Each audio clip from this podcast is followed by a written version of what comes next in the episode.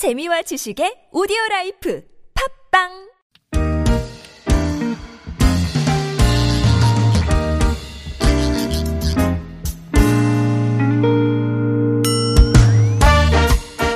서울 속으로 2부 시작됐습니다. 노무 상담으로 함께하는 목요일 오늘 이원석 노무사 스튜디오에 나오셨어요. 안녕하십니까? 네, 안녕하세요. 어서 오십시오.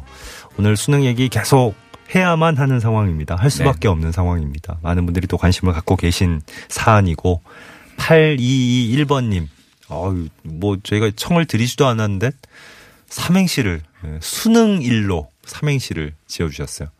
수 수능 성적으로 정해진 인생이 아니기를 능 능력을 뒷받침하는 사회 시스템으로 일 일에 대한 소중함과 보람을 느끼는 아이들로 키워냈으면 합니다. 진짜 박수가 절로 나. 이 박수는 참고로 노무사님의 마음에서 절로 우러나오는 박수였습니다. 야 훌륭하시네, 훌륭하시네. 요거 저 어, 방송 프로그램마다 문자를 보내셔도 바로 소개가 될 것 같은 아, 특등 당첨되실 것 같은 예, 좋은 문자네요. 깔끔이님은 수능 보는 딸아이를 시험장에 보내고 아 수험생 어머니 마음이시군요. 음, 긴 기다림을 라디오 방송 들으면서 참고 있는 고3 엄마입니다. 시험에 대한 얘기 방송에서 많이 나오는데 이런 이야기 저런 이야기 들으면서 이 시간 빨리 지나가기를 기도하고 있습니다. 수험생들 또 고3 엄마들 그동안 고생 많으셨다고 어. 그래 스스로 또 위로를 하셨네요. 노무사님은 이제 네. 얼마 안 남으셨죠? 물어보실 줄 알았습니다. 네.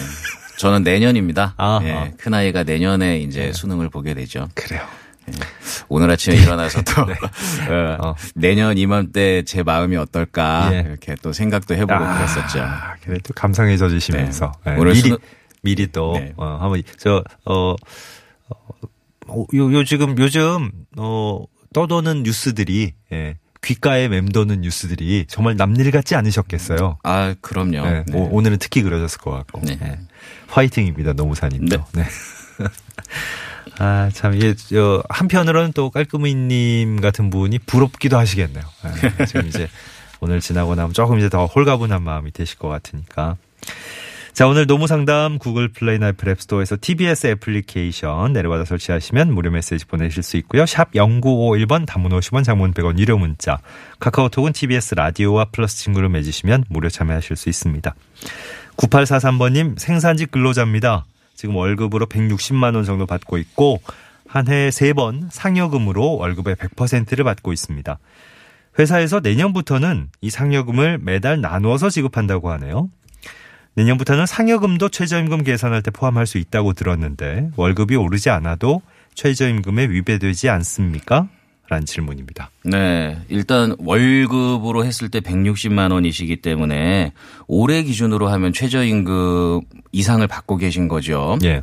하지만 내년에는 최저임금이 시간당 8,350원이고 음. 월급으로 환산했을 때는 한 175만 원 정도가 되기 때문에 어, 월급이 안 올랐을 때 최저임금 위반의 소지가 있는 것입니다. 예. 그래서 아마 회사에서는 이 상여금을 지금은 1년에 3번 지급하고 있는 것을 아마 매월 나누어서 상여금이라는 이름으로 지급하겠다라고 하는 취지인 것 같은데요. 예.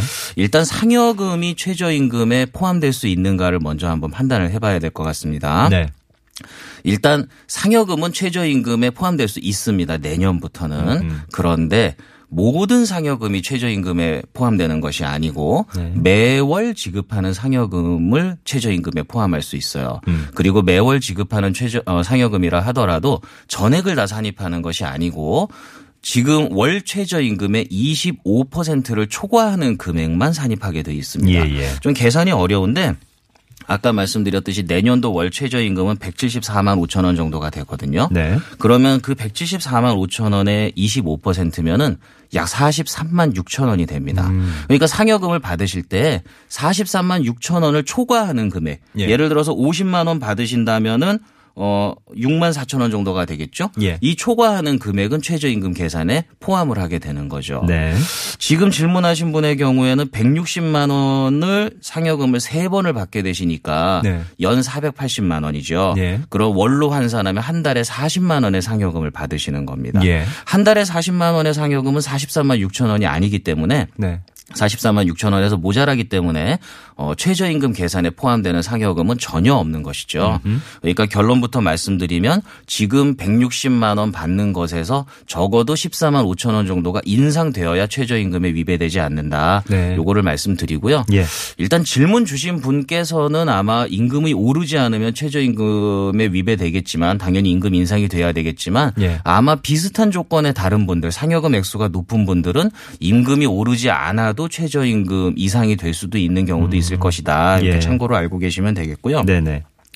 마지막으로 한 가지를 말씀드리면 지금 연 3회 한 달을 초과하는 주기로 지급되는 이 상여금을 매월 지급되는 것으로 바꾼다는 거 아닙니까? 예. 그죠? 네. 이거를 사용자가 임의적으로 바꿀 수 있느냐 이 부분도 좀 확인을 해 봐야 됩니다. 예. 이것은 일종의 불이익 변경에 해당되기 때문에 원래는 취업 규칙의 불이익 변경은 근로자 과반수의 동의를 얻어야 효력이 있는 것이거든요. 예, 예. 그런데 이번에 최저임금법이 개정되면서 이 한 달을 초과하는 주기로 지급되던 최저 어, 어, 상여금을 매월 지급하는 상여금으로 변경하는 것은 근로자 과반수의 동의를 받지 않아도 되도록 돼 있어요. 네.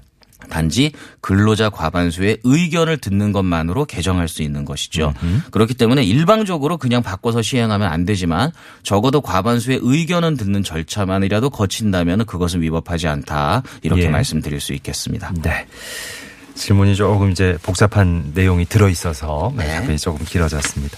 7745번님은 산재로 약 6개월 정도 쉬다가 지난 11월 1일에 복직하게 됐습니다. 복직하면서 월급을 20만 원 인상하기로 합의를 했고요. 근데 부득이한 사정으로 이달 말까지만 근무하고 퇴사를 해야 될 상황이에요. 이럴 때 퇴직금은 오른 임금으로 계산하는 게 맞습니까? 아니면 어, 산재가 발생하기 전에 월급으로 하는 게 맞는지 알고 싶습니다. 근무는 3년 정도 했습니다. 하셨네요.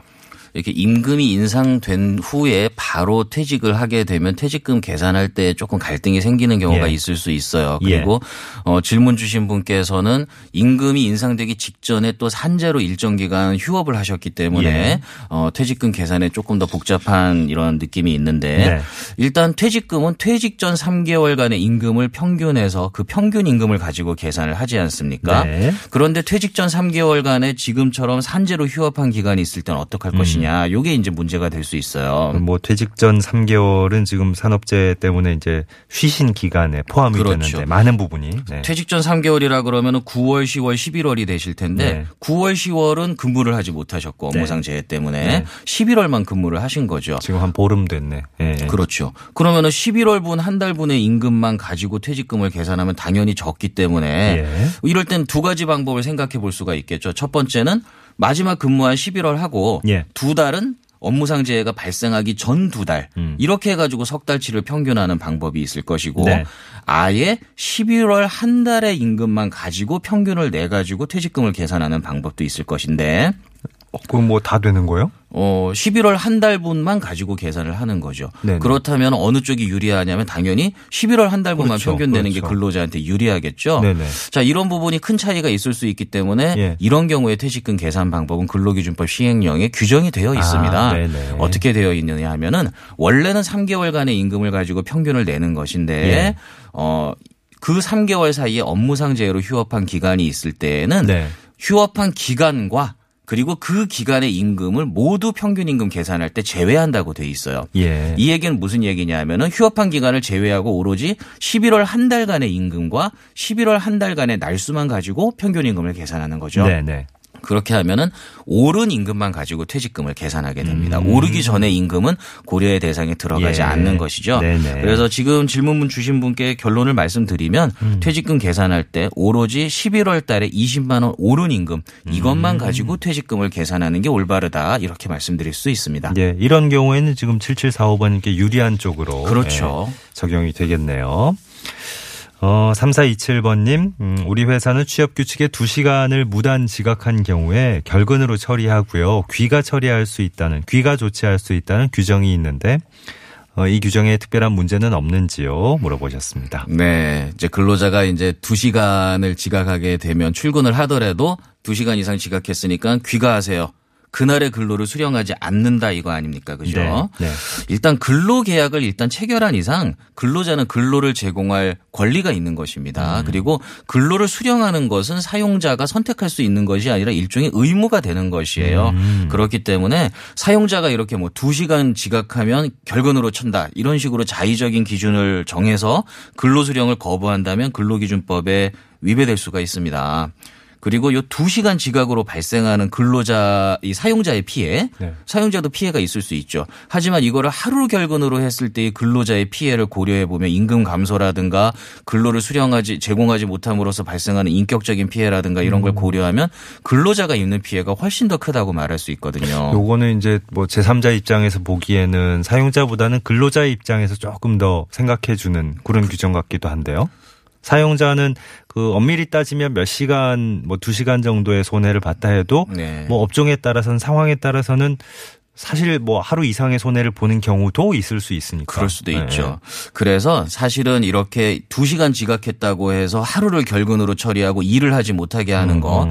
이것은 사용자의 권리 남용으로 인정될 가능성이 높기는 합니다. 네. 다만 예외적으로 이것이 정당한 조치로 인정될 수 있는 경우도 있을 수 있어요. 음. 업종에 따라서는 이런 경우가 있을 수 있습니다.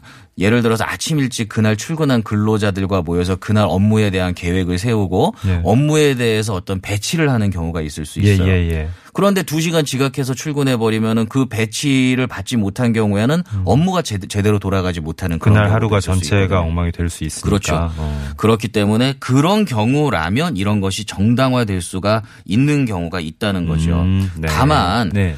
근로자가 지각했다고 해서 정말 업무 배치를 도저히 할 수 없는 상황인지 또 예. 근로자가 다른 보조적인 업무라도 전혀 할 수 있는 여지가 없었는지 이런 것들을 좀 고려해 봐야 될 것 같고요. 음, 네. 그렇기 때문에 이런 규정 자체가 항상 부당하다라고 말할 수는 없지만 예. 이런 규정을 도입하게 된 어떤 사유라든가 업무상의 특수성이라든가 이런 것들을 고려해서 판단을 해야 될 것 같습니다. 예. 만약에 그런 특수한 사정 없이 그냥 이런 경우도 있을 수 있어요. 그냥 지각하지 말라는 의미에서 음. 아. 그냥 우리 회사는 지각하면 그날 출근 그날 일 안 한 걸로 칠 테니까 음. 집에 가셔. 이런 경우도 있거든요. 그러니까 네. 업무상 특수성과 관계없이 예. 그런 경우라면 이 규정은 부당한 규정으로 인정될 가능성이 높습니다. 네. 분명한 기준은 일단 앞서 설명해 주신 대로 근로기준법에 딱 나와 있는 상황입니다. 예. 노무 상담하고 있습니다. 0622번님, 저희 아내가 하루 3시간 정도 일하고 한 달에 80만 원 정도를 받는데요. 봉급을 통장에 계좌이체하지 않고 현금 봉투로 어, 늘 받아옵니다. 뭐 이런 경우에도 퇴직금 받는 거 가능한지 질문하셨습니다. 네. 가끔씩 이제 뭐 퇴직금은 사대 보험 신고를 해야 된다든가 뭐 소득세 신고를 해야 된다든가 이런 경우에만 받을 수 있는 것으로 사용자들도 이렇게 오해하는 경우도 많은데 사실 그런 것은 퇴직금하고는 전혀 상관이 없는 문제죠.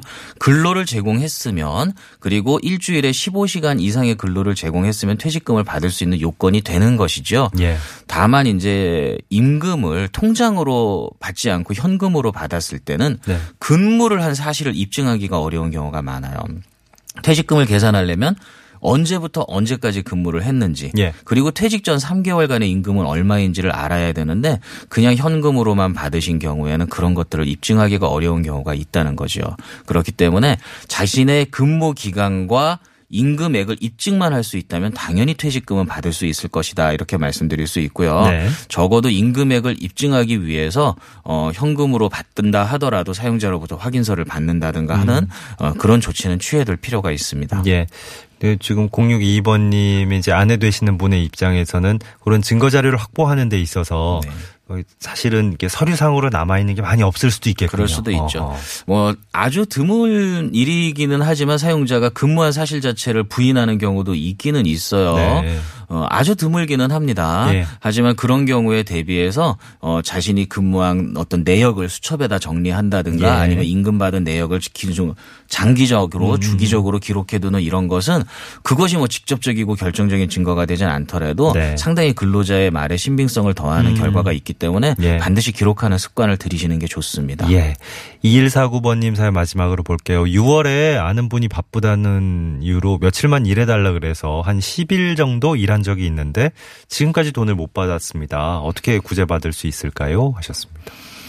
이 지금 한 석 달 정도 지나셨는데요. 뭐 어떤 이유로 주지 않는지는 모르겠으나 예, 근로자가 일한 기간의 임금은 어떤 사유로도 예, 반드시 지급을 해야 되고요. 예. 퇴직한 날로부터 14일 이내에 지급을 해야 됩니다. 근데 6월이었으니까 벌써 한 한참 오- 지났죠. 다섯 달 정도는 지난 것 같은데. 뭐 네. 당연히 어, 지급해 달라고 요구를 해야 되겠지만 네네. 지급해 달라고 요구를 해도 지급하지 않으면은 결국 최선의 방법은 관할 고용노동부에 신고하는 것이 최선이 될 것이고요. 예. 고용노동청에 방문을 하시면은 네. 거기 민원 실에서 일단 간단한 상담을 받으시고 진정서를 내주거든요. 예. 그러면은 진정서 양식에다가 어, 사용자의 그 회사 명의라든가 사용자의 이름 죄송합니다 이런 것들 기재해서 제출을 하시면 음. 예. 노동청에 조사해서 예, 지급을 받을 수 있도록 조치를 해줄 것입니다. 네.